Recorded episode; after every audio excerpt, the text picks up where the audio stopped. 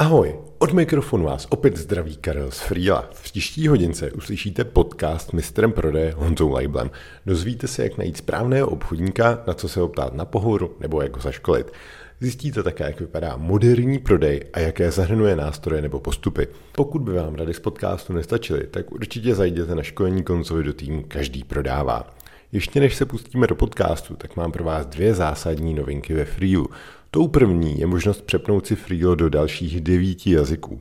Tou druhou je novinka v rámci úkolů, kde přímo ve Freelu můžete odeslat zadání nebo jakýkoliv komentář formou nahrané hlasové zprávy nebo natočením videa z vaší obrazovky, kde vše jednoduše a rychle vysvětlíte.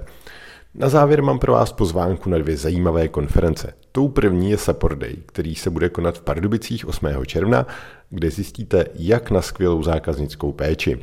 Ta druhá je WebExpo, kde letos vedu diskuzi u kulatého stolu na téma SaaS onboarding. Na WebExpo můžete potkat stovky zajímavých lidí a shlédnout desítky inspirativních přednášek nejen kolem webu. A protože tento podcast vychází 3. června, tak tímto přeju Honzovi všechno nejlepší k jeho narozeninám. Teď už ale nebudu zdržovat. Dámy a pánové, kluci a holky, přeju příjemný podcastový zážitek, šťastnou cestu, hezkou dovolenou, pořádný workout, pohodové venčení, běhání nebo co u podcastu zrovna děláte.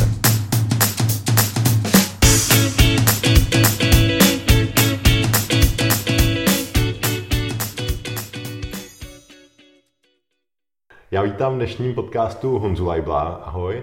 Ahoj Karle, děkuji za pozvání. Já jsem Honzo slyšel, že jsi strašně dobrý v prodeji a v obchodu. Mohl bys mi teďka tady na ukázku, aby jsme ti to věřili prodat Freelo? Jo, tak tady jsi to slyšel, ale samozřejmě ti to vyšvihnu tady.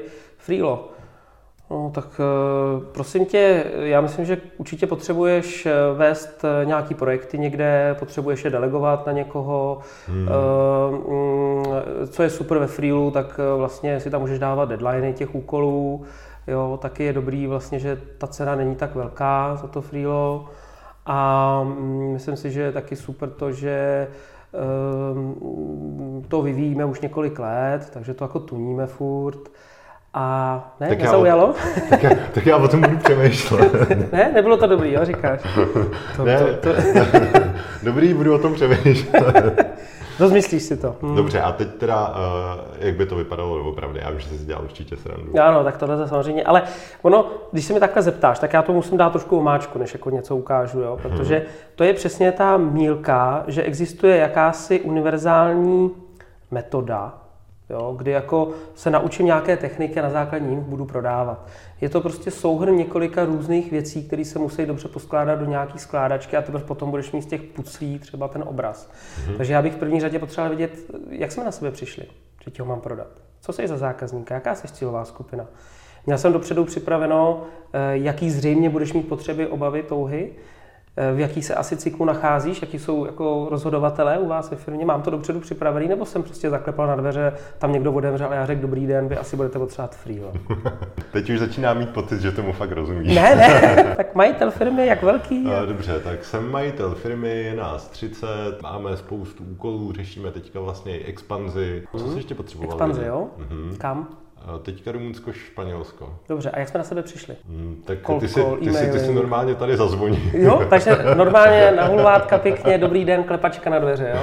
Aha. Tak to je drsný, ale to jsem ještě neslyšel, že by systém se prodával dorem, ale může být, jo. Slyšel jsem o vás v rámci toho, co máte na webu, že teďka jste firma, která má 30 zaměstnanců, bla, bla, bla, a že chystáte nějakou expanzi. Tak mě napadlo, že bychom možná našli způsob, jak u nás ve Freelu vám s tím pomoct tou expanzí, aby se vám to opravdu stalo, aby opravdu proběhla a je tam spousta překážek, kterými s podobnými firmama řešíme.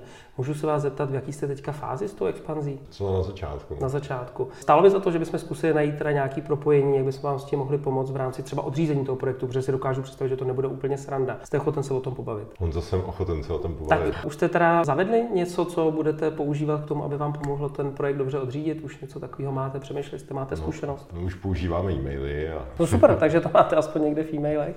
No, to já tě nebudu dostat se k těm ono, potřebám. Jo, jo, ale ono to není jenom o těch potřebách, ale právě všimni si, že předtím musela předcházet docela hodně složitá práce za stolem. A všichni vidí toho obchodníka jenom u toho zákazníka, ale málo kdo ho vidí právě v té práci systematický, kdy jako přemýšlí nad tím vlastně, kde je ten vhodný zákazník, abych s tím neměl takovou práci, jak si ho ohřeju dopředu. Já nemusím přece toho zákazníka nějak manipulovat, hlát mu a tak dále, jenom potřebuji najít správný způsob, jak to prodat a bylo to win-win a není to jenom o tom, co říkám. To jsem tím chtěl říct. Promiň, tak to jsme ten začátek trošku rozjeli takhle. to jsme rozjeli, takže já bych tím pádem eh, rovnou zůstal u toho obchodníka. Možná, ať to mají lidi nějakým způsobem naservírovaný od předkrmu mm-hmm. po desert, tak eh, jak já poznám třeba dobrýho obchodníka, když vypíšu pozice, že chci teďka ty obchodníky ve Španělsku, v Rumunsku a tak podobně, tak čeho bych si měl všímat třeba, jak, jak vypadá, jaký má atributy ten mm. správný obchodník? Tak ještě navíc jako podle těch lokalit bych ještě tam měl nějaký specifika, ale nějak subjektivizuju to. Dobrý obchodník je ten, který pasuje na tvoji definici obchodníka, který ho chceš ve firmě. Takže zase jsem trošku možná šalamounský, ale zase, jo, to, to, to, je ono, jo, neexistují jednoduché věci. Dobrý obchodník je ten, který ti pasuje na to, co jsi připravil. Jasně. Jak má vypadat, co od něj čeká. Tak možná jenom tím pro posluchače dej příklad právě. Třeba A, klidně, okay. klidně no, řekni třeba u tebe ve firmě, každý prodává, jak by to bylo u tebe. Na prvním místě bude hodnotová stabilita a ukotvenost toho člověka. Chci se hodně přiblížit k tomu, že ten člověk, který se mnou bude dělat biznis, je hodnotově blízko tomu, jak ho vidím já. To znamená, co je obchod, jak vnímám zákazníka, jestli to je lovná zvěř, nebo to je opravdu člověk pro mě, jestli jsem ochoten zalhat a proč, a co je taková ta pravda obchodníka a zákazníka vidíme to každý trochu na půl. V tomhle já si hodně rybuju, abych zjistil, jak ten člověk to vlastně vidí a potom, jak je vlastně hodnotově jako dost flexibilní, což mě není úplně příjemný. Potřebuji jasně si spolehnout na to, že to je fajn člověk, parťák, nebude mi lhát, tak to je alfa omega. Jak to poznáš? Co se no. ptáš třeba? Nějaký, kdybys měl tři nějaký nejdůležitější otázky, který vždycky na tom pohovoru za tebe padnou? Tři, čtyři, no já používám metodu STAR, možná znáš behaviorální metoda, to znamená ptáš se na nějakou situaci, task jako úlohu, kterou v tom hrál, aktivity, který v tom dělal a R jako result, jako výsledek, to znamená, jak to dopadlo. A já si tam ještě přidávám T, tak co dál. Co to znamená? Míříš k nějaký hodnotě, dejme tomu, jo, nebo dovednosti, to může být i na dovednost, to nemusí být na hodnotu. Tak dejme tomu, že si vědět, OK, jak vy to vidíte vůbec s obchodem? Jak vy vidíte obchod a zákazníka? Kdy ten obchodník může trochu ohnout tu pravdu, aby prodal, protože to podle nás dává smysl. Jak to vidíte vy? A on řekne, no to já vůbec nevidím, to je pro mě zajímavý. A nebo půjde mi na ruku a řekne, jo, tak jako to se nějak musí samozřejmě občas jako udělat. A já řeknu, a jaká je ta situace za poslední měsíc, kdy jste to udělal? On mi nějak popíše, řeknu, a přesně, co jste dělal? Jaký byly ty konkrétní věty, které jste použili jinak podle vás? Dobře, jaký to měl nakonec výsledek? Dobře, kdybyste znovu měl udělat tu samou situaci, jak byste ji upravil, abyste dosáhli ještě lepšího výsledku? To se dá použít na hodnotu, na dovednost, na cokoliv. A to poslední, když mi na to odpoví a bych to neupravil, tak najednou vidím, že není tak úplně pružný, což je moje další věc v tom obchodě důležitá hned po, tý, po těch hodnotách, a to je chuť se furt posouvat. Nejméně úspěšný obchodník je pro mě ten, který řekne, já všechno umím, znám, už jsem to všechno dělal a já jsem dobrý. Víc po mně nechtějte. Pro mě úspěšný obchodník je ten, který baví ho prodávat, má v tom výsledky a chce se v tom vzdělávat. Tak ono to asi nebude platit jenom na ty obchodníky. Nebude, jasně, ale v tom obchodu tam je to jako poměrně hodně často vidět. Mm-hmm. Co jsou teda ty uh, takový ty typické dovednosti, které by měl obchodník zvládat? Pro mě není důležitý a myslím si, že by neměl být pro nikoho, když ho vybíráte do firmy, jestli to je extrovert nebo introvert. Tak víte, extroverti jsou takový ty hvězdy a umějí to hezky mm. a charisma, dál, je to show, je to příjemné, ten to prodá, jo.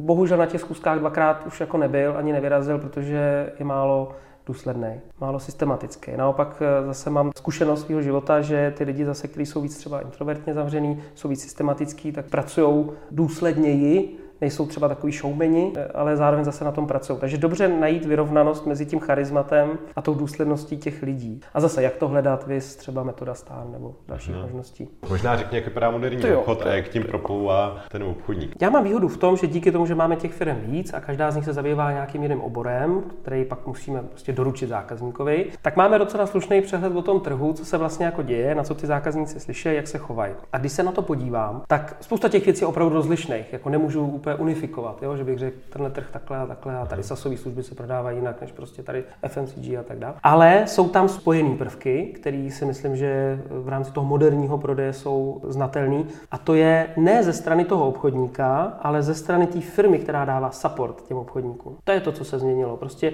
už se nehledají obchodníci ninjové, už se prostě hledají obchodníci, kteří do toho nějak pasují, jasně, ale já jim dávám jako firma nějaký support. Takže taková ta představa, vystavím inzerát, eh, řeknu, že ten obchodník si najde ty zákazníky, on se je obvolá, vymyslí si sám mapu rozhovorů, teď ještě si udělá ty e-maily, kterým pošle, já nevím, nabídky, grafik ještě bude, aby si zpravoval socky, já nevím, jo. A teď všechno tohle já po něm chci a řeknu, tak teď přece to dělá ten obchodník. Já jsem vymyslel skvělý produkt a teď ať už někdo prodá. Ale já jako majitel firmy musím mít pod kontrolou právě i ten prodej. Mít mm-hmm. dobrý produkt znamená umím ho prodat. Mm-hmm. Jo, takže moderní prodej je za mě pojetí toho, že ta firma dává dostatečný support jo, Má prostě nějakou komplexní celou strategii všech nějakých. Jak to doručit. A ze strany toho obchodníka, teda, když bych jako tam chtěl něco najít, tak je to to, že se dokáže přizpůsobovat té rychlosti a těm trendům, které tady jsou. Prostě moderní prodej je i ten, kdy jsem ochoten prodávat trochu virtuálně, trochu online, trochu fyzicky. A, a fakt jenom třeba trochu virtuálně? Není to teďka v dnešní době už fakt jako hodně překlopený do toho? A to je právě ono, záleží na tom oboru, záleží na těch biznesech, které děláme. Jsou obory, kde se to jako tak jako myhlo. A pak jsou biznesy, kde se to úplně přeplo třeba. Jo? A pak je nějaký mezistav. Jak vypadá budoucí obchodník, podle mě je to ten, který je jak virtuálně prodává, tak osobně. Prostě. A je schopen tohle přepínat. A on se sám rozhoduje, jestli za tím zákazníkem zajde, nebo jestli mu zavolá video. To je budoucnost obchodníka. Jestli ta firma na to není připravená, tak ji to jednou čeká. No, jaký třeba nástroje možná na to docela tak jako rychle, ale začali jsme od toho obchodníka, tak ten potřebuje určitě celou paletu nástrojů, ať už prostě ty videokonference nebo nějaký srdce toho obchodu, CRM, tak jaký třeba nástroje by měl mít všechny dneska kruce. Já třeba u vás, od vás jsem dostal eh, zpracovaný nějaký materiály v Craftu. Jako trošku mě to překvapilo, jsem na, jsem na moderní nástroje a jsem říkal, to, to, to je příjemně zpracovaný, je to mhm. proklikávací mm-hmm. prostě různý mm-hmm. sekce, jakože takový yes, yes. interaktivní dokument pro mě v tu chvíli, takže jsem ocenil, ale co dál a jaký jsou třeba důležitý aspekty toho CRM, když začneme jako nějak, já bych, nějak tam bych od, začal. No, nějak od vrchu Ano, dolů. ano, já bych začal tím CRMkem, jo, RPčkem, to asi jedno jo, ale prostě nějakým softwarem, kde si vedu nějakou agendu zákazníků, ale zároveň úkolů, jo, a ideálně to propojit. To CRM je absolutní základ, zase začíná to u toho boardu té firmy, která musí jít příkladem a ví moc dobře, jak doručit tu myšlenku toho, že obchodník musí pracovat se CRM. Jo, protože často setkávám s těch, těch firmách, obchodníci nám s tím nechtějí pracovat, pro ně je to zdržování, administrativa, oni to tam nezadávají, ty data, jo, a tak dále, tak dále. Přitom je to furt to stejný, jo, ale jak jim to prodávám tu myšlenku, jak je připravený to CRM na to, jak si jim s tím dobře pracuje a tak dále. Takže první věc, kterou potřebuje, je to CRM, ale ne z pohledu právě majitelů nebo boardu té firmy, ale pro něj. Takže já se ptám, co řeší vaše CRM vašemu obchodníkovi. Jaký potřeby mu řeší, jaký obavy mu bere, proč by ho měl teda používat, proč tam tlačí ty data, ukažte mi to. A oni pak nemají ani jednoduchou věc, kdy, která jim třeba může automaticky ukázat potenciál pro toho obchodníka. Jo, že mu ukáže v nějakém dashboardu, hele, tohle jsou firmy, které by stály za to, protože se něco změnilo. Na tom trhu mm. například. Jo? Tam jsou, můžou být takovýhle triggery, že jo, nějaký, který ti něco odchytí, něco se stane a tak dále. Pokud to SCRM nepomáhá tomu obchodníkovi a je to jenom mám databázi někde vedenou, protože v hlavě to neudržím, tak je to málo málo. Tady bych se zamyslel, co by vlastně to CRM mělo umět, jak by mělo fungovat. A pak těm dalším nástrojům, který by ten obchodník měl dneska využívat. Myslím si, že i u některých jako detailových produktů bych měl umět prodávat tak, že vizualizuju tomu zákazníkovi něco, ať už je to nějaký Miro, nějaký whiteboardy onlineový a tak dále, kresly na tabletu, mám to připravený v nějakém ústroji, jenom to s ním skládám. Mám připravený řešení třeba v nějakém takovém softwaru a jenom se zákazníkem poskládám ty kostičky do nějakého finále, aby on to vizuálně viděl, protože to je to, co rozhoduje. Já mu řeknu, bude to dobrý a já vám nic nepošlu, nic vám neukážu, takový to hlavně mu to neposílej do e-mailu, to se nedělá, jo, no to se dělá, to se posílá do e-mailu, jenom to musím poslat správně v správný moment a nějak na to navazovat. Kraft na poznámky, perfektně se dneska to dá všechno propojit. No ale chtěl bych tady zmínit právě i projektový software, což mm-hmm. logicky jasně. Řekni mi o tom něco. Ale teď mě žádná žádný nenapadá, jo.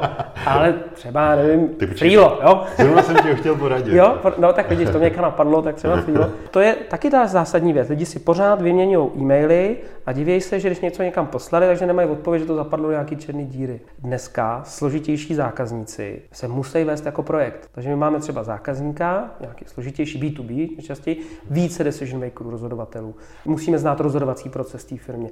A to má nějakou celou strategii a to třeba vedeme jako půl roku, než jako prorazíme na ten správný moment, kdy řekneme, tady jsme udělali první zá, jako zářez a budeme v tom nějak pokračovat. No to neudržíš v jednom řádku v CRM. To je projekt a já bych měl vědět, jak ten projekt vypadá a měl bych mít nějakou šablonu, která se mi tam krásně, a to se mi líbí mimochodem na Freelu, že právě tam máš hezky ty různé checklisty, které si do toho můžeš odemřít, připravit si je a hned vidíš, co tě vždycky jako bude čekat. Jo? To znamená, řeknu příklad, chci se dostat k vyšší pozici, než teďka jednám, přestože kupují stávající zákazník. Co pro to všechno musím udělat? Uh-huh. To je x kroků a já si je nechci pamatovat. Já chci, aby mi ten systém je poradil a ještě mi rozplánoval. Ještě než utečem od nástrojů, tak uh, napadají mě pak nějaký takový ty, ale nějaká práce s databázema, nebo lídy třeba, který mi ukazují, hele, asi byl u mě na webu někdo z Vodafonu, nebo... Tyhle nástroje jsou bombastický, pouze za předpokladu, že všechny propojíš. Jako je super, jako tohle jako vědět, třeba byl u mě přesně jako lídy, jo, byl někdo u mě na webu z této firmy, no a jako co, tečka je lepší vědět, že jsem tady udělal nějakou kampaň, z toho se vyseparoval pár zákazníků a já vím, že to byla třeba tady ta osoba, kterou jsem oslovoval, třeba tak tady zmínil nějakou tady komunikační firmu, ale tu já jsem nějak oslovil v nějaký kampani, táhnul jsem ji třeba nějakým e-mailovým vlakem například, hmm. nebo nějakým magnetem a najednou se mi to propojilo s tím, že najednou byl někdo na tom webu, aniž bych to věděl, bez prokliků, prostě někdo se podíval na ten web. A v tu chvíli už mi to dává smysl a mělo by mi to propojení vyskočit prostě v CRM, hele, tady je potenciál, tenhle člověk na tom webu byl, jinak to nezjistím, že jo? Jasně, nebo jo? prostě propojení přes tu firmu. Někdo z Vodafonu tak, byl, tak. ale já mám v CRM zrovna nějakýho Honzu Leibla z Vodafonu, tak, tak se a, tě, a tím to všechno propojíš, jo? Nebo hmm. prostě kontakty na lidi, že jo, dneska nejsou a tak dál, tak jak, jak mu zavolat, no nevolat, nejdřív musíme zjistit ten telefon telefon třeba, jo, na tu kontaktní osobu zase víc nástrojů se poskládá. Takže jsou to skvělé nástroje, pokud je propojím. Jinak samostatně to je hrozně málo, je to tak 10% toho využití, což je škoda. Napadlo mě ještě, než utečeme od obchodníků, co si myslíš, nebo jaký je tvůj názor na takový to, že na pohovoru, no mě vyhodí dveř, má tak lezu oknem, vyhodí mě oknem, lezu komínem a tak. Je to, je to v dnešní době správný přístup? No, tak si oba tušíme, že to je jako divný, že jo, nebo to není správný přístup. Já si myslím, že musíme rozdělit dva lidi. Ty, kteří to říkají, buď ten, který to říká, protože si myslí, že to chci slyšet, a ve skutečnosti to tak není. A myslí si, že to je jediný způsob, jak mě zaujme. A pak ten druhý, který si to opravdu myslí. Jo? To je docela jako zásadní, bych řekl. S tím prvním já bych totiž nějak ještě chtěl pracovat. S tím druhým už moc ne, tam se mi to podle mě nevyplatí finančně do něj investovat. Do toho prvního si to dokážu představit, ale musíš ho tím konfrontovat. Jo? Úplně jako na rovinu může. Takže rovnou na té schůzce, jako vážně? Jako fakt si myslíte, že tohle je ještě jako dnešní jako biznis? Proč jako? Jo? A teď jako ta diskuze. A já bych mu klidně řekl, neříkáte to jenom proto, prostě, že si myslíte, že to je jako fajn to říct. Jo, a samozřejmě už ho máš v hledáčku, jestli to je ten správný. Ale jako dokážu si představit, protože tyhle lidi, když přesvědčíš o tom, že prodej je něco jiného, než si do teďka mysleli, tak s tebou budou strašně dlouho. Mm-hmm. Protože ty seš ten, kdo jim ukázal nový pohled na svět obchodu, prodeje. A začne to třeba nově, nově bavit, dostanou ty impuls, řeknou ty, hele, já nemusím vlastně bohejbat ty informace. To je docela fajn, jako. Často, že technické pozice máme, jo? že máme techniky, a řeknou, a teď musí prodávat. No tak samozřejmě, co ti řekne technik, když mu řekneš, teď budeš obchodník. Satane odstup, jo? nechci prodávat. jo? Ale nám se daří tyhle lidi právě přesvědčit o tom, že ten prodej není špatný, že už to každý dávno děláme, jenom si to neuvědomujeme. A jenom prostě je dobrý se na to zaměřit, pochytit ty principy a nemusím lidi obkládat. Můžu s nimi furt dál mluvit. Akorát je to o tom, já jsem se naučil nějak komunikovat a to neznamená, že to je nejlepší komunikace na světě. Proč bych ji nemohl tunit? To je furt ten růstový mindset. Je, jo, Jasně. jo, pro mě zásadní teda no. Ještě tomu růstový mindsetu, jo, jsem chtěl říct, pak je ten druhý extrém. To znamená, já se furt vzdělávám, ale nic. Neposouvám se. Jo, já musím, furt, furt brousím pilu, no. řežu stromy, jinak to prostě fungovat nebude. No a musím se tím obchodníkem narodit, všechno se dá naučit, ale do jaký míry si myslíš, že je něco takového, že já si myslím, že já prostě obchodník absolutně nej, nejsem. Nejseš. Já bych prostě nic neprodal. Přesně tak a jsem teďka maximálně v komfortní pozici s tím, že je nějaký produkt, ten má nějakou cenu a ber nebo nech bejt. Jo, v momentě, kdy vstupuje do hry nějaký parametrizování, cenotvorba, vyjednávání, tak, tak, tak prostě já, já to nemám jako v, v krvi. A myslíš si, že kdybyste mě prostě od rána do večera furt u vás nalejvali, šel bych na ten váš workshop, na kterým jsem byl teda mimochodem, uh-huh. abych to teda dořekl úplně už celým tom kontextu, že mě to uh, u vás na workshopu hrozně otevřelo oči. Petr uh-huh. Bernardiš vedl uh, něco jako každým, ke, přesně tak a šel jsem tam spíš s tím cílem, abych byl uh, jako lepším šéfem pro ty obchodníky, co uh-huh. přijdou k nám uh-huh. do týmu, že jsem tomu chtěl celým porozumět. Mimochodem, a, ale to je dobrý přístup. Teda? A, a strašně mě to překvapilo, jak vlastně skrze třeba právě nějaký šablony a uh-huh. FAPy a uh-huh. value proposition canvas uh-huh. a mhm. další jako sady nějakých toolů, že si myslím, že je to naučitelný, ale furt mi to není jako komfortní. Jo, jako ta je, to je stejný jako já, kdybych se rozhodl, že půjdu na workshop stát se dobrým účetním. Já bych se to asi nějak naučil. Ty by ses taky asi nějak naučil být tím obchodníkem. kdyby si chtěl, mm-hmm. kdyby si potřeboval. A to je ten rozdíl. Jestli se dobrý obchodník, člověk, jestli se dobrým obchodníkem narodí. Za mě odpověď, nemusí to tak být. Já si opravdu to nemyslím, protože jsem osobní příklad toho, kdy já jsem se pasoval do role programátora. Já jsem se, že budu programátor, mě to bavilo, já jsem na základní škole vyrobil nějaký softwary, docela dobře jsem se tím živil a pak jsem počítače jsem nějak opravoval, měl jsem e-shop na hardware, obchodník jako nic. Ale z ničeho nic jsem se dostal nějak k obchodu, já jsem zjistil, že mě to bá, že to je fajn a začal jsem se v tom vzdělávat. Ale úplný jako lama, my jsme si rozuměli na začátku. Mm. A já neměl právě takový to charisma jako těch jiných kolegů, co tam přišli a řekli, uh, ty jo. A já říkám, hej, jak jsi to udělal, když jsi skoro nic neřekl, ty myslíš, že musíš něco furt říkat. No, a ty se furt jenom ptal, jak jsi to udělal, že jo? Takže jsem to nějak jako čekoval. A pak jsem zjistil, že ten obchod je trochu něco než jsem si myslel. Ale ono se to furt říká, musíš ho ukecat. Když se podíváš na jakýkoliv film, tak většinou ty obchodníci jsou ty sliský šmelí, kteří někoho podvedli. No, tak potom se nemůžeme divit, že, jo, že jako prostě ten názor je takovýhle. Ale přitom jo, nej, nejlepší díly vašeho života, že jo, když jste našli třeba partnera, partnerku, tak nějak jste se prodat museli. Jo. Takže dá se to podle mě ladit, dá se to naučit. Je to, je to profese jako každá jiná. Naučí se být malíř, naučíš. Hmm. Naučíš se být elektrikář, naučíš, naučíš se být obchodníkem, tečka. Problém je, že někoho baví třeba vaření víc, hmm. v tom talent nějaký. Jo, takže teď bych to ukončil. Mm-hmm. Je to o talentu, ale zase mě hovor, jako fakt mi vadí, že někdo řekne, pokud na to nemáš talent, tak to nemůžeš dělat. To je blbost. Vyzkoušejte to, třeba to je pro vás. A jestli se tomu nechceš věnovat, protože jsi majitel firmy, chceš na to tam mít ty lidi, chceš se věnovat jiným věcem, tak je to úplně adekvátní nazdar a prostě s tím jsi spokojený. Dobrý. Ty jsi tady na kous rovnou takový nějaký tvoje začátky, nebo vrátil se trošku do minulosti, tak já bych toho využil, že to tady máme teď na stole a někde jsem čet, že jsi vlastně začínal podnikat už na živnosták svojí maminky a mm, docela mm. mě zajímalo třeba, jakou první věc si v životě prodal teda, jako Ty krásu, tak to je dobrá No, takhle, první věc, kterou jsem jako obchodník, to bych věděl, mm-hmm. protože to vím, že to byl můj první obchodní zkušenost, ale to nebyla asi první, kterou jsem prodal, aniž bych to věděl, že jsem ji prodal, jo. To bych si asi nespomněl, to musel být něco, nějaký ten software. Asi, Dobře, a vzpomeneš si třeba na nějaký prodej, jakože to byl nějaký strašný fail, to lidi vždycky hrozně baví. Fail? Že, no, když si teďka vzpomeneš zpětně něco, jakože... Já, těch bylo, těch failů. Ale ten první, eh, já byl hrozně zklamaný, protože jsem, jsem prodával reklamu venkovní, uh-huh. směrovou, to znamená byla za rohem, kadeřnictví 200 metrů, jo, taková ta směrová reklama na ulici v Praze. A já jsem procházel prostě fakt jako dorem ty, ty shopy a snažil jsem se jim vysvětlit, že by tam něco měli mít a nic, nic, nic. A na konci toho dne se mi teda podařilo prostě u dvou těch zákazníků firm něco jako prodat. A byl jsem hrozně zklamaný z toho, že vlastně tolik ne jsem slyšel a jenom tady jsem prodal. A tenkrát jsem volal právě tomu kamarádovi a já říkal, hele, tak jako nevím, jestli to je pro mě, protože fakt jsem prodal jenom tohle. On říkal, ale to je dobrý, to já neprodávám jako za den, to já mám za měsíc, že jo. Protože se tomu zase tolik nevěnu třeba, jo, nebo takhle. A říká, to je přirozený. A já, aha, takže jako, ale přitom jsem na začátku přemýšlel, že jo, protože oni mě neposlouchali. Říkám, tak co je, tak nevoním, nebo proč mě ani neposlechli, to je dobrý produkt, že jo, to každý musí chtít a nic, to jsem nevnímal. Takže to byl můj první prodej, jako obchodník a nějaký strašný fail. To si teda vzpomenu, bohužel není můj, jo, ale já si ho půjčím, protože jsem měl s obchodníkem, s mým velice dobrým kamarádem, teďka známe se už leta. Jeli jsme k zákazníkovi do firmy, přišli jsme na recepci, tam měli krásný koberec a jak jsme přišli na tu recepci, tak jsem si všimnul, že ten kamarád našlápnul venku hovínko. Tam jsme ho krásně přinesli na té jeho botě a tam stála ta recepční a já na toho Filipa, ty kráso, ty si sem přines to. A on, je. A do toho přišel ten šéf si nás vyzvednout na tu recepci, ne? A teď tam všichni na to koukáme takhle ve čtyřech. A Filip prostě, on je úžasný, on je vymeditovaný úplně a Filip říká, aspoň jsem vám sem přines štěstí.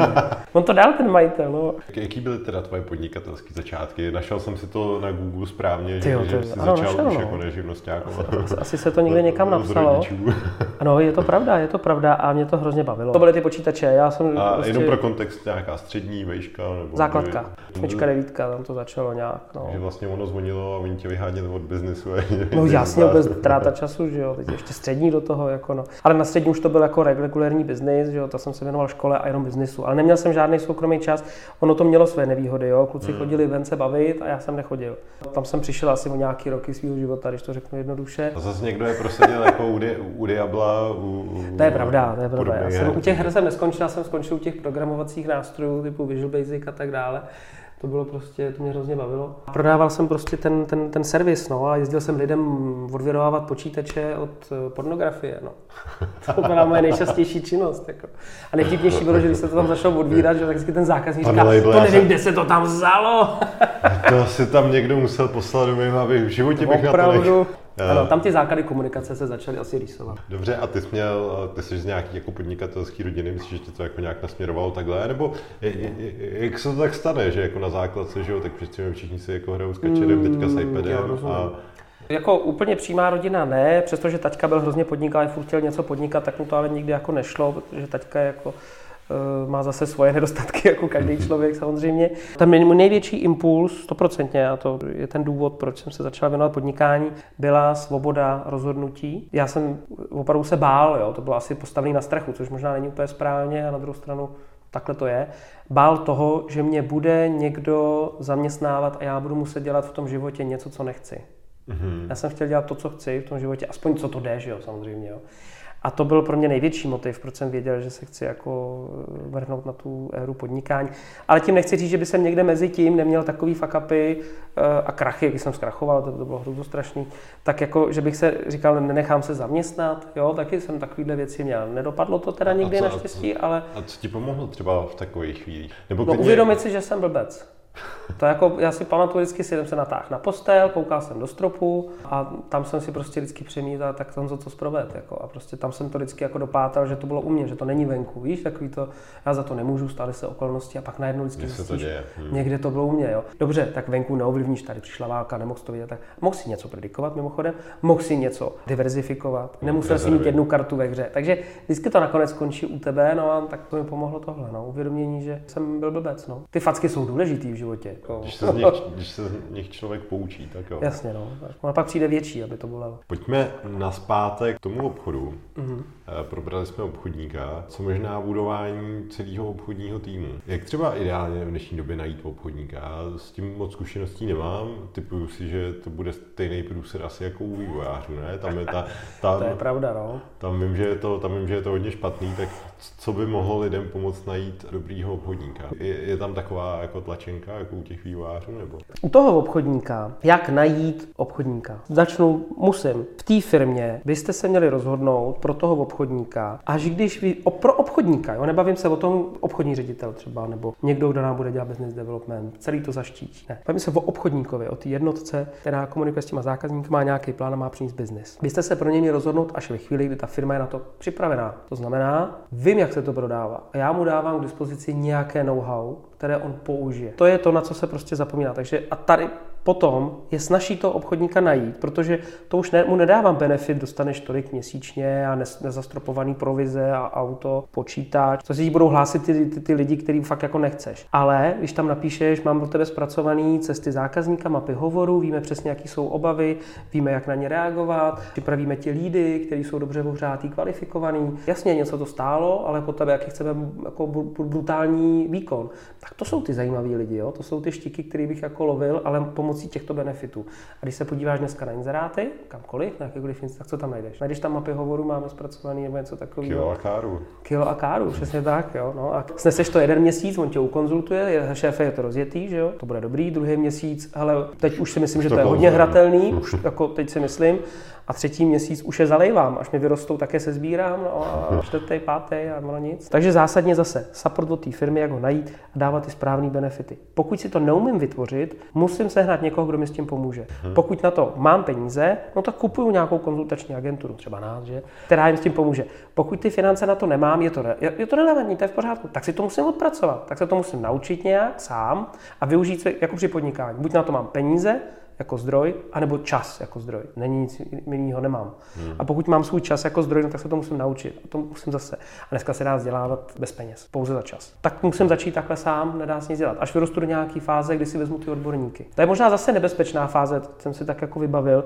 kdy ty firmy vyrostou do nějaký opravdu zajímavý velikosti, ale furt to dělají stejně. Ale už potřebuji růst vejš, to už nemůžu si patlat sám. Pojďme si vzít ty odborníky, kteří to umějí. Jo? Tohle to byla moje velká překážka, že jsem myslel, že si to všechno naučím sám, všechno si to udělám. Za chvilku by skončil u toho účetního, že to naučím, že proč by to nešlo. Versus vzít si někoho, kdo umí e, finance dobře zpravovat. Mm-hmm. Nebo... A když jsme u toho náboru, teda říkal, že, že řešíš jakoby třeba ten fit těch lidí a tak, tak je třeba něco, co si vyloženě testuješ, jakože doporučil bys u toho náboru, že hele, ale pojďme si tady uh, Honzo teďka obvolat mm. pár klientů, nebo pojďme se stavit ten cold call, co bys mu teďka říkal, nebo rovnou domluvme schůzku a tak, nebo Jakmile je tam ten fit, tak ví, že ten zbytek se ten člověk naučí.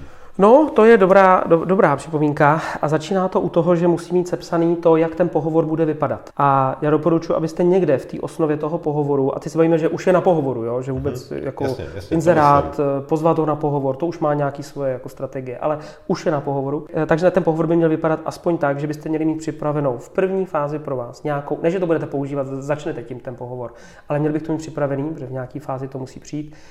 self story. Nějaká, já nevím, tomu dvouminutová, klidně monolog, který když řeknu tomu člověku, tak si představí, kde se nachází, do jaký vize se může dostat, nebo v jaký vizi ta firma je, s jakou se může stotožnit, co mu to všechno přinese za benefity, ale jenom opravdu v těch dvou minutách toho monologu, nic víc, víc na to nemám. Kdy, kdy on by si prostě po té self story měl říct, hů, tak to je super. A je dobrý, že té self story ještě je osobní příklad toho člověka, který mu ji říká. Takže to třeba je vedoucí toho týmu.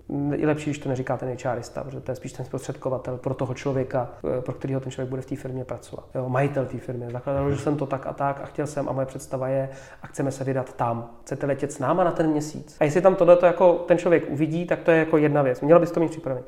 Další věc, je to prodej jako jakýkoliv. jakýkoliv. Přesně tak.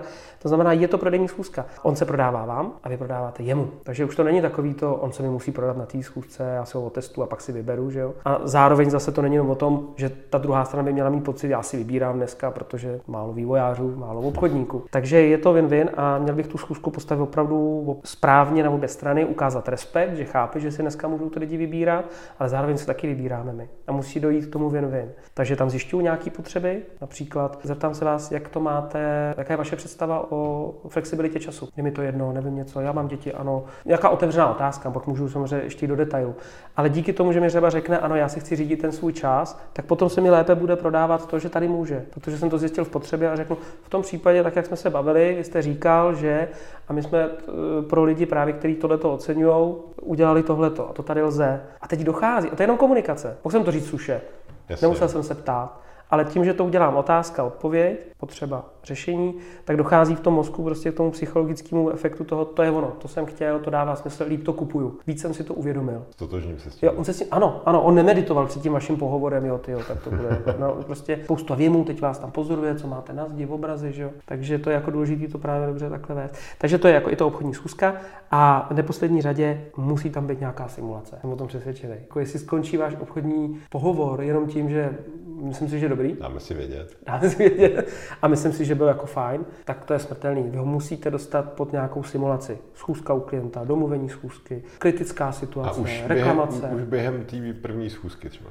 Já si nemyslím, že bychom měli mít víc pohovorů než jeden. Můžete mít víc kol třeba, jo, ale už v tom prvním já bych ho chtěl aspoň nějakou malou simulací kvalifikovat, mm-hmm. pokud těch lidí mám víc teda, jo. Tahle záleží na pozici, záleží na firmě, jo, ale mm. já si myslím, že z 90% bych to mohl kvantifikovat na to. Nějaký hovor, tam už ho kvalifikuješ, je na tom pohovoru, tam určitě už musí být simulace. Ale ideálně ne ta, prodejte mi tušku. Jo, dejte mu něco klidně z té firmy, ať vidíte, jak se s tím popasuje. To nemusí být banán. Teď, jestliže jsem firma, prodávám freelo, no. tak mu řeknu, prodej mi freelo. A najednou uvidíš to, co jsi mi položil ty tu otázku. No a to, a, a to když on řekne, no ale já ještě neznám váš To je furt dokola, no jasně, to je, to je zase na to ta příprava, že jo, ale pokud jako tohle to přijde a on řekne, no já vůbec nevím, já ještě neznám ten produkt, to je úplně jedno, vy si to můžete vymyslet. Asi máte nějakou představu, jak náš produkt funguje, asi jste viděl náš web, použijte, co chcete. Tady nebudeme hodnotit to, jestli to říkáte správně o tom produktu. My budeme hodnotit ten obchodní přístup. A když furt já ne, ne, opravdu to dáte. Prostě furt dokavať to prostě nedá. A on to pak dá, on pak začne simulovat, zase do toho vrátíš a budeš mu předchazovat jako když se hodně bál, klidně ho můžeš na začátku nechat trošku víc jako rozkoukat, ale pak budeš přitvrzovat. Já chci vidět, jak se bude jako chovat v těch krizových situacích. A až skončí simulace, tak to je důležitý. Potom musíte udělat zpětku společnou. Znamená, OK, chápu, neměl jste to připravený, rozumím tomu. Bylo to tady prostě tak jako pod tlakem, o tom taky rozumím. Pro nás je důležité vidět, jak vy k tomu přistupujete. Kdybyste se měl sám nějak popsat tu situaci, jaký z toho máte pocit, nebo jak byste se hodnotil, jak byste si dal sebe reflexy. A on ti blá, blá, blá, nemohl jsem se připravit. To jste nemohl ovlivnit, něco, co jste mohl ovlivnit. A on řekne, no, no, asi jako tady jsem nemusel, nebo zjistíš, jako, jak on se na to dívá, jestli to je ten člověk, který o tom přemýšlí přemýšlí o tom obchodě, nebo jestli to dělá. A potom mu řekneš, co byste příště udělali jinak, co se vám líbilo, co mně se líbilo a můžeme to zkusit znova. A znova ten den? No, to je znova ta simulace. Jasně. Ne, za tu minutu, jestliže řekl, příště bych udělal jinak tohleto, nebo já mu říkám, příště byste měl udělat tohleto a shodneme se na tom, že mu řekne, ano, máte pravdu, nic jsem se od vás nedozvěděl, což je nejčastější mimochodem. Říkám, co o mě víte? A on řekne, no vlastně nic. Říkám, tak možná bychom se na něco mohli zeptat, tak na co? A on řekne, no třeba, co používáte už za systém? Říkám, to je dobrá otázka, jakou další? Hm. Jo, on to pak nějak jako vypotí, tak super. A vrátně řekl, tak pojďme znova. A tam už úplně jsou rudý chudáci, jo. No ale tak vybíraj si, ne? tak ať se ukážou. A pak vlastně, ale víš, je super, ty s tím získáš postoj. Tím získáš postoj a řekneš, hejte se chápu, bylo to prostě, tady jsme si to zahráli. Tohle je potřebuji vidět. A já vidím ve vás potenciál, že se, jste schopen se naučit správný konzultativní prodej. Že ho můžete ještě navíc u nás získat. Nebo že ho můžete u nás využít. Bylo to skvělý. No dobrý, pojďme se bavit o tom, jak třeba spolupracovat. Skvělá ukázka, děkuju. Jo. Tak já ho beru, mm-hmm. teď se Honzo prodal. Dobře. A jak by ještě měl ocenit, jako teď tě chápu zase samozřejmě, jak budou oceňovaný, že jo, oh. obchodník, který prodá jeden díl za rok, že jo, a takže no. zase, zase hrozně záleží, ale třeba tvůj názor by mě zajímal třeba na takový to, že jo, je fix, pak nějaký jako odměny Provize. A tak, hmm. a tak, tak. V podstatě to říkáš, jo, já potřebuji vědět, eh, jak míru ovlivnění toho člověka toho dopadu. Jo? Takže mám nějakou zónu vlivu jako obchodník. A pokud ji mám takhle velikou v těchto věcech, tak bych měl za to mít spíš provizní část. Čím méně dokážu ovlivňovat, tak tam si dokážu představit nějakou fixní odměnu a tak dále. Jenomže do toho se ti míchá nějaká jistota těch lidí, protože nevědí, kolik si vydělá na tom začátku. Já mám dvě hypotéky. A... No, přesně tak. Ale to, to, to, je relevantní. Já tomu taky rozumím. On opravdu neví, jestli prodá toho freela prostě za 5 milionů obratu anebo za 100 tisíc za ten hmm. měsíc. Ale pokud už něco mám zpracovaného, tak bych mu měl ukázat statistiky. Začerněný jména klidně, pokud je to, řeknu, takhle to vypadá. Tohle je průměr za minulý rok, takhle vypadá naše topka, nebo top, top, top 2, když jich je víc, a takhle vypadá průměr. A tohle jsou lidi, kteří začali a budou končený. Ale to je zase ukázaná platí, jak se říká, jo? takže hmm. už mám zase něco v ruce, kolik se toho dá vlastně vyprodukovat. No a potom, co se týče těch odměn. Já jsem zastánce toho, že si myslím, že by ten člověk měl dostat na tom začátku nějakou finanční podporu a ne čistě provize. Ale nemusí to být fix do, do konce našich životů. To může být fix na tu adaptační dobu, která mu pomůže zjistit, že je v pohodě a on nemusí mít obavu. Takže pojďme tomu říkat spíš jistota. Pojďme tomu říkat, dostanete tady prostě na ty tři měsíce jistotu, vy víte, že to takhle je a pak si řekneme, jak dál. Jestli budeme pokračovat v tomhle modelu nebo prostě tak. Takže to mně se líbí nejvíc, tenhle model. Jo? Neříkám, že se líbí všem obchodníkům, ale mně se líbí jako z pohledu majitele firmy se dokážu představit. Co se týče část částek, tak dneska prostě 50 až 200 pade. No. Tady mám pár poznámek, co jsem si udělal na třeba obchodní typy. Funguje v dnešní době třeba telefon, nějaký jako cold cally nebo... Cold calling. Cold calling ano funguje a používal bych ho pouze proto, abych zanalizoval ty zákazníky nebo trh, potřeby, nebo získat nějaký data pro to, abych něco. Potom bych použil klidně cold calling. Nepoužíval bych ho jako systém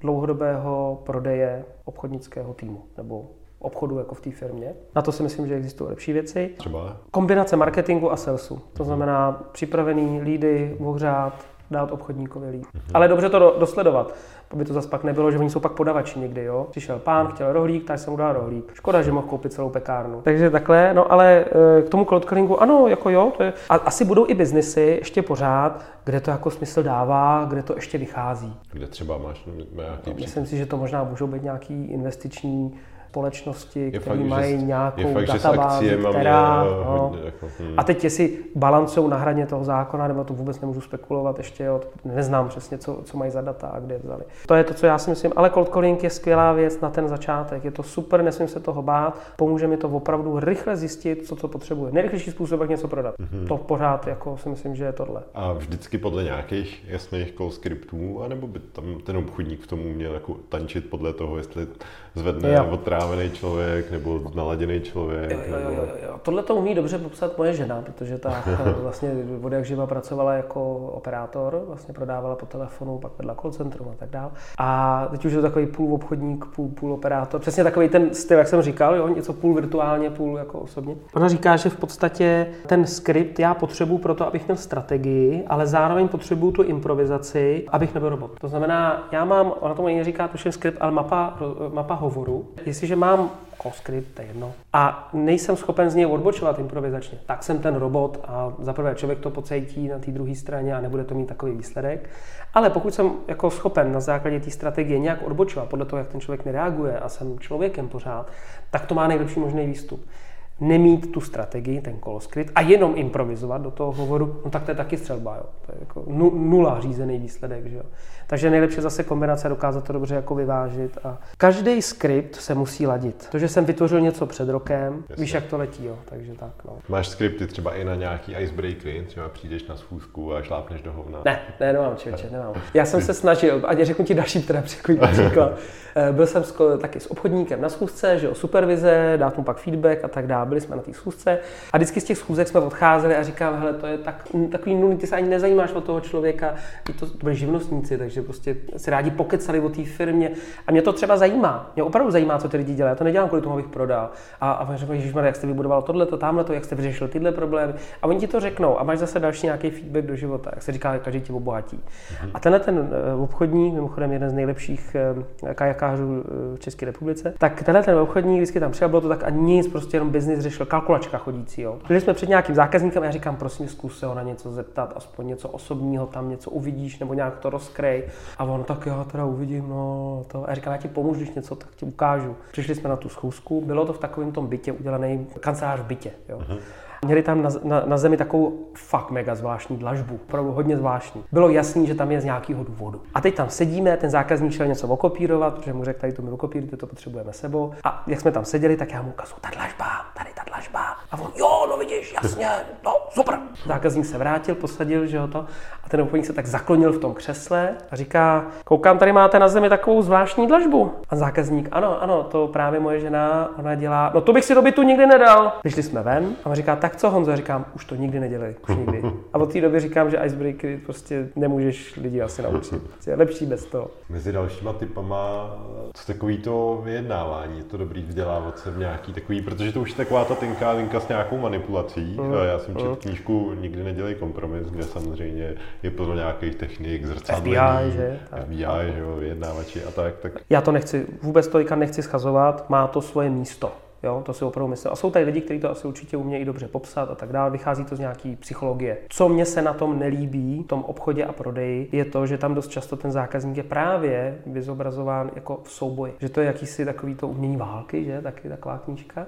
Takže vlastně jako musím nějak jako toho zákazníka přemoc. Já ho prostě nemusím přemáhat. Já si sedám vedle těch zákazníků na těch schůzkách, když je to osobní. Můžu si k vám sednout, když něco ukazuju, ne na začátku. Dobrý den, můžeme sedět vedle sebe, ale později, jo, prostě takhle, já vám to ukážu, můžu si přisednout a jste parťáci, sakra, společně chcete dosáhnout cíle zákazníka a on ti za to zaplatí. To je jednoduché. Proč to musím hledat nějaký, chápu, pak tam přijde zákazník a ten chce s tebou vyjednávat. No tak OK, no tak teda pojďme vyjednávat, ještě to baví. Ale pojďme to brát jako game, ne jako přetahovanou. Měl bych nějaký prvky vyjednávání, bych se aspoň základní určitě naučil. Jako třeba asi typicky oceněné, protože to je podle mě něco, co jasně, přijde jasně. Přes tak začněme tu základní, vždycky si řekněte o víc, než to nakonec bude. Úplně jednoduchý, jako jo, vy víte, že chcete vyjednat, já nevím, 10, tak tam přijdete a budete vyjednávat o 15. A doporučuji, abyste tím začali, protože tím vlastně jako vytvoříte ještě ten tlak během té schůzky. To je takový to, když vám zákazník na začátku schůzky, opačně zase, řekne něco, co vás jako postojově sundá. Tak jsem rád, že jste tady. Mimochodem včera nám zkazili tu zásilku, ta vaše firma. Přišla jenom jedna bylinka. No nic, tak proč jste tady? To je úplně vlastně vypostojovaná na jednou schůzka. A já se s tím musím mě poradit, že jo, přejít to, mi to vyřešit, dobře uzavřít a říct, dobře, tohle můžeme teda uzavřít. Ano, výborně, tak pojďme na ten náš meeting. Zahodit to, jo, ještě ideálně neverbálně a rukou a tak dále.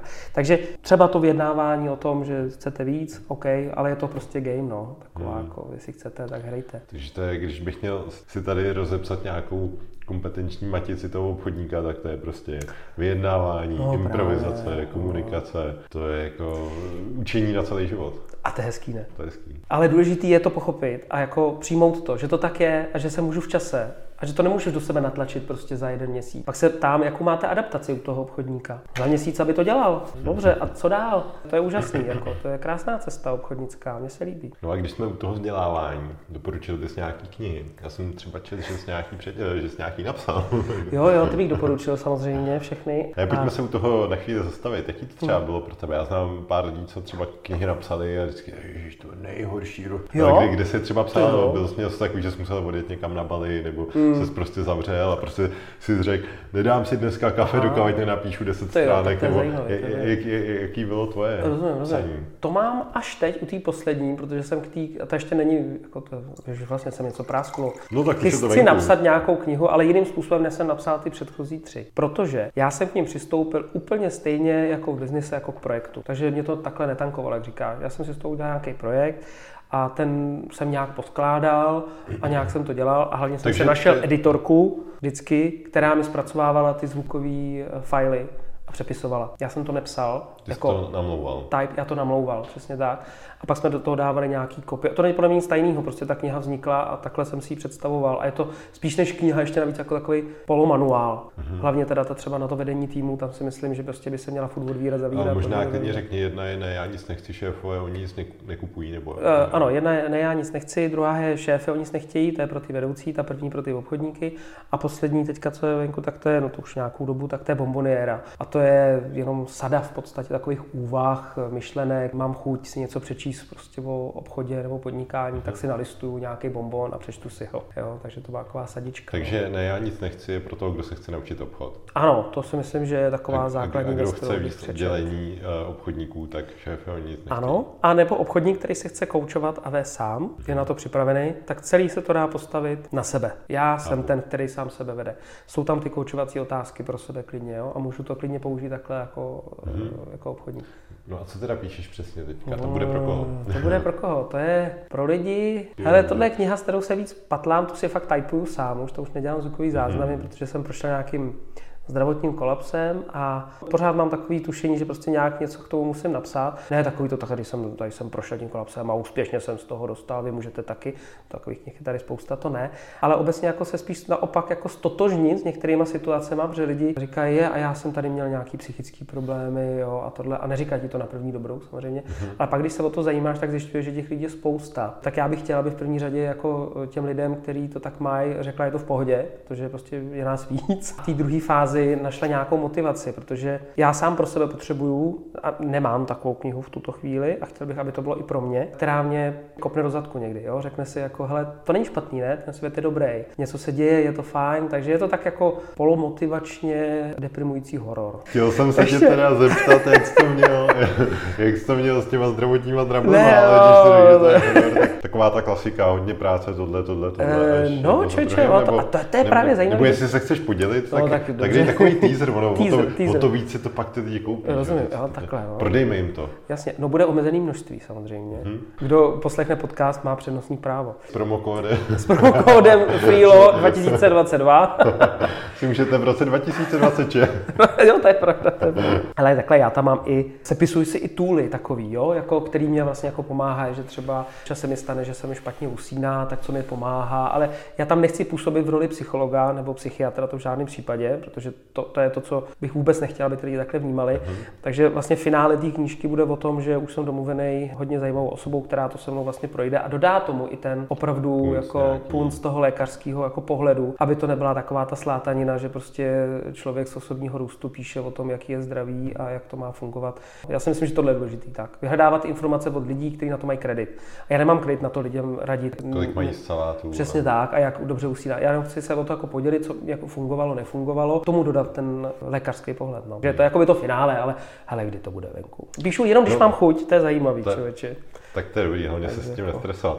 Pojďme upomenout knihu, okay. ale dej mi teda nějaký typy, kdybych chtěl být zdravý, kdybych jako prostě chtěl neprojít nějakým kolapsem a tak, mít to všechno. Možná jsi mě viděl teďka, jo, ale já jsem fakt přibral, takže zdravý pro mě znamená, že kouřím doutník poměrně pravidelně, doutníky, jim, co mi chutná, nejsem na sebe tak zlej, jako zlej tím myslím třeba někdy přísnej. Každý se dostane do nějaký spirály všeho, jo. Mm-hmm. Takže já třeba, já mám od doktora povoleno, vykuřte doutníky, to je vaše zdravotní meditace, protože u toho musíš vypnout, musíš si to vychutnat. To je na hodinu, jo, to není na 10 minut, že si něco vykouří. Tak já už kouřím dlouho ty doutníky, ale principiálně tohle je jako taková ukázka, co jsem chtěl říct, jo. Takže to nemusí být, pojďme jíst teďka hlavně ro nebo něco takového. Takže vidíš, že i ten dobře najít to vyvážení toho, co vlastně. Já jsem si pak odpíral všechno. Já jsem opravdu si odepřel i ty moje dobrý doutníky, protože jsem myslel, že to to je to, co mě z toho dostane, nedostalo. Mm-hmm. Naopak to bylo ještě horší, že vlastně to tělo říkalo, tam něco vevnitř volalo, Honzo, já tady taky žiju, já si to chci užít, prosím tě, bylo by možné udělat taky něco, co mě baví. jo, a já, baví tě biznis a baví tě, baví tě lidi školit a já jsem zjistil, že mě to pak nebaví. To bylo taky zajímavé, že jsem dlouho myslel, že mě to furt baví, a to mě to přestalo bavit.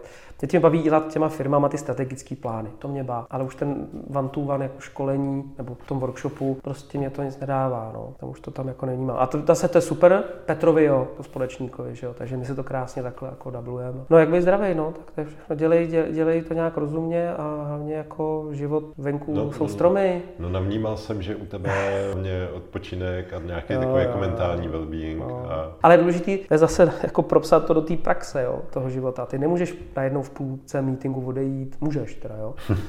půlce meetingu odejít, prostě jít se projít do lesa. Ten meeting je, ale už na tom meetingu něco můžeš udělat, zastavit se a říct, hej, co se tady děje vlastně, jako, jo, proč se tak cítím. Takže to je jako, ta práce sama ze sebou má to ohromný potenciál v našem světě. Jsem přesvědčený o tom, že tohle je jedna z největších věcí, kterou budeme muset společně všichni překonat. Hlava. Trénujeme svaly, teď pojďme tu hlavu. Vzpomeneš si, co tě třeba v životě nejvíc ovlivnilo, jako třeba do podnikání? Hej, tři. Ty lidi, kteří říkali, že to nemám dělat nebo že to nedokážu. To je ještě pro ně pořád takový docela silný motivátor, ale už to je tak velký, už si tak jako z toho nedělám. Už to není takový to, a teď musím rychle tady udělat, ale dřív to byl silný motiv. Jo? Třeba kluci, že jo, v té škole, že jo, tak a podnikatel přijel, čím si přijel, a já 911, cože, a já autobusem 911. A oni třeba někteří už zaměstnaný, že jo, a tohle to, tamhle to, a já jako jsem jako měl ruky do huby na tom začátku. Ty hejtři mě hodně motivovali, já jsem si už představoval, že prostě jim to nějak vrátím tím ohromným úspěchem. To mě hodně třeba ovlivnilo v tom, proč tom pokračovat. A obecně, když mě někdo řekne, to nejde, to nedokážeš, tak no, jo, ne, to je zase zpátky. Už to taky člověk by neměl mít tolik zapotřebí, no, tak to dobře, tak si to myslíš, mě to je boost a já se jdu ven projít prostě se synem. To je, hejtři si mě hodně vždycky ovlivňovali ten život. Potom, to jsme hodně zabrousili do osobních. No, jako, že? Ale tak rodiče, že jo, samozřejmě, no, to je velký téma. Mamka, taťka, no, tak každý tak nějak něco, toho ségra. Nebylo to úplně optimální doma, když to řeknu jednoduše. Jsem vždycky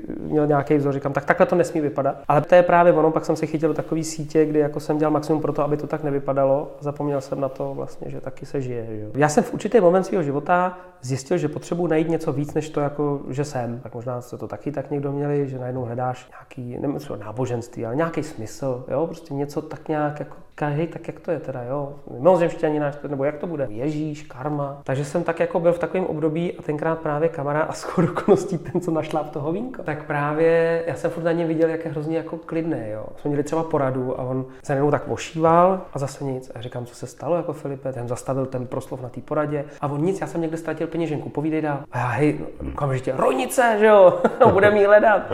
A on říká, ne, ne, úplně v pohodě, já jsem, jak jsem, jsem, jak jsem měl bouračku a nechal jsem to asi na autě a pak jsem odjel. Kam ty bouračku, jsi tady, prostě. Tak jsem pak zjišťoval, no a ten mě inspiroval k tomu buddhistickému směru, a takže bych měl říct, co mě ještě hodně ovlivnilo ten život, tak je ten pohled na ten život jako ze směru východního buddhistického pohledu. Nějaký konkrétní prvky, třeba co jsi vzal do života? Tady a teď, přítomnost, hmm. praxe, která se dá nejenom, že se zamřeš se svíčkama, ale opravdu to, co můžeš dělat reálně i v tom biznise. Zažíváš jako nový pocity pro mě, jo? takže najednou zjistíš, že se nemusíš opít v úzovkách, aby ti bylo dobře, a že najednou se dá uvolnit mozek, pozorovat, co se děje v tom mozku a nechytat se každý myšlenky. Já jsem takový roztěkaný, že jo, tak pro mě to je hodně složitý tohle. Žena samozřejmě, Ježíš Maria, probuch, syn se mi narodil před dvěmi lety, no tak to mi taky ohřemnil život, no ten mě úplně zastavil, že jo, vrátím se domů z práce a tam je prostě kluk, který mě chce na celý svůj teďka čas prostě zaměstnat, to je No a žena, kdo koho zobchodoval a na jakém business meetingu? No tak jako koupil jsem to, no co ti budu vyprávět. Já se musím přiznat, já jsem ji uháněl strašně dlouho, člověče, no. To bylo hrozně zajímavé. My se známe jako hodně dlouho a snad až po čtyřech letech jsme někam společně vyrazili. To nedokázal vyvolat tu potřebu, no. No, já byl špatný obchodník v té době asi, no. A jak jsi teďka řekl, že jste někam společně vyrazili, tak jsem si ano. vzpomněl, co mi o tobě práskl Petr, že si jako pikošku eh, do podcastu, eh, že prý eh, posluchače moc pobaví tvoje historka, jak si odjel z benzínky bez placení. To jsme jeli takhle na vodu, jeli jsme, já jsem řídil, jeli jsme na benzínku, ha, ha, chy, chy, chy v autě, že jo. Půlka auta už pivo v ruce. Já jdu na tu benzínku, tam jsem si koupil nějakou bagetu. Myslel jsem, že jsem zaplatil i ten benzín, respektive naftu, jak jsem zaplatil tu bagetu. To tam byly dvě kasy, no a já jsem nezaplatil tu naftu, sednul jsem do auta a odjeli jsme. A to byl naštěstí kousek. A odjeli jsme do toho kempu, tam jsme se to a já už si dal pivo. Paráda. A najednou telefon. Volá mi společník a říká, prosím tě, volali policajti. Že jsi nezaplatil na pumpě. A říkám, Ježíš Maria, to, Ježíš, no a to je možný. Tak jsem volal na tu pumpu a oni, no tak přijďte, už tady na vás čekají. No je, Ježíš Maria, tak musím vysvětlovat, že, jako, že jsem nechtěl ujet. A teď říkám, tak nevadí, jedeme, říkám, no jo, ale já už pil. Takže Petře, odřídíš to? A on, jo, já jsem ještě nepil. Petr řídil jedeme v tom autě, už jsme skoro tam a já říkám, víš, co by bylo vtipný, kdyby teďka jsme tam přijeli a oni řekli, vy jste tady byl, dáme vám dechnout, proč řídí ten druhý, vy už jste řídil opilej, nebo jak to teda bude. Dáme dobrý, tak bys nějak to, když tak mu ukážeš papíry a ono, já nemám papíry od, na, na řidičák sebou. Říkám, tak to máš v kempu a on, ne, já ho mám doma. Říkám, Ježíši Kriste.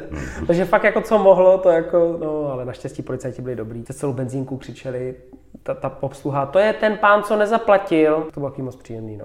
Ale dobrý, no. Tak jo, já mám na závěr jenom pár takových rychlých dotazů. Ano. Třeba, kdyby se směl znovu narodit, do jaký země by to bylo? No je suchý, že řeknu, že tady mě se tady docela líbí, nebo doc... mně se tu líbí, jo.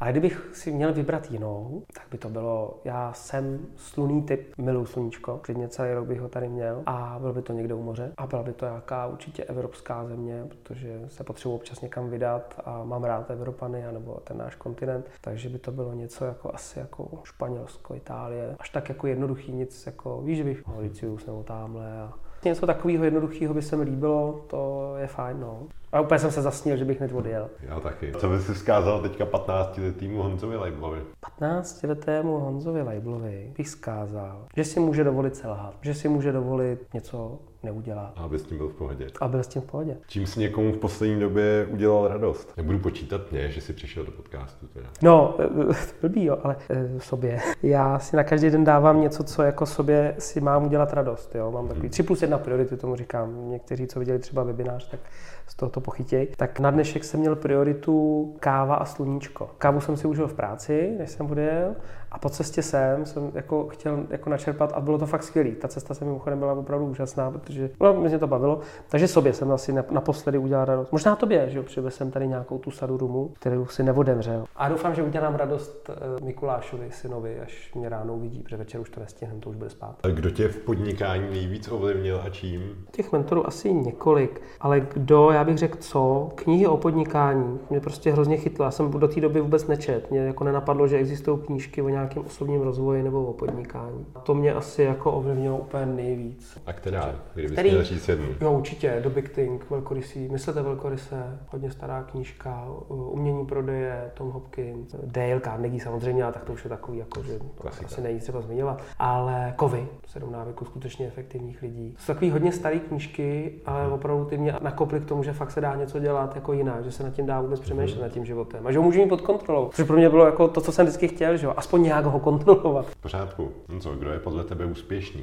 Úspěšná učitelka je ta, která učí, protože chce učit se říká. Zároveň, že úspěch je definován jako postupné dosahování hodnotného ideálu. To jsou věty, které si pamatuju, máme jako uložený v paměti. To si myslím, že je definice toho úspěchu. To znamená, ani v jednom tý případě si můžeš všimnout, tam není konec. Jo? Že to vlastně, no, úspěch je cesta, že? Úspěch je ta radost toho, že se něco jako děje, nějak se to jako tvoří a ty z toho máš to flow. Takže úspěšný člověk, který na něm to vidíš, že dělá to, co ho fakt jako bá.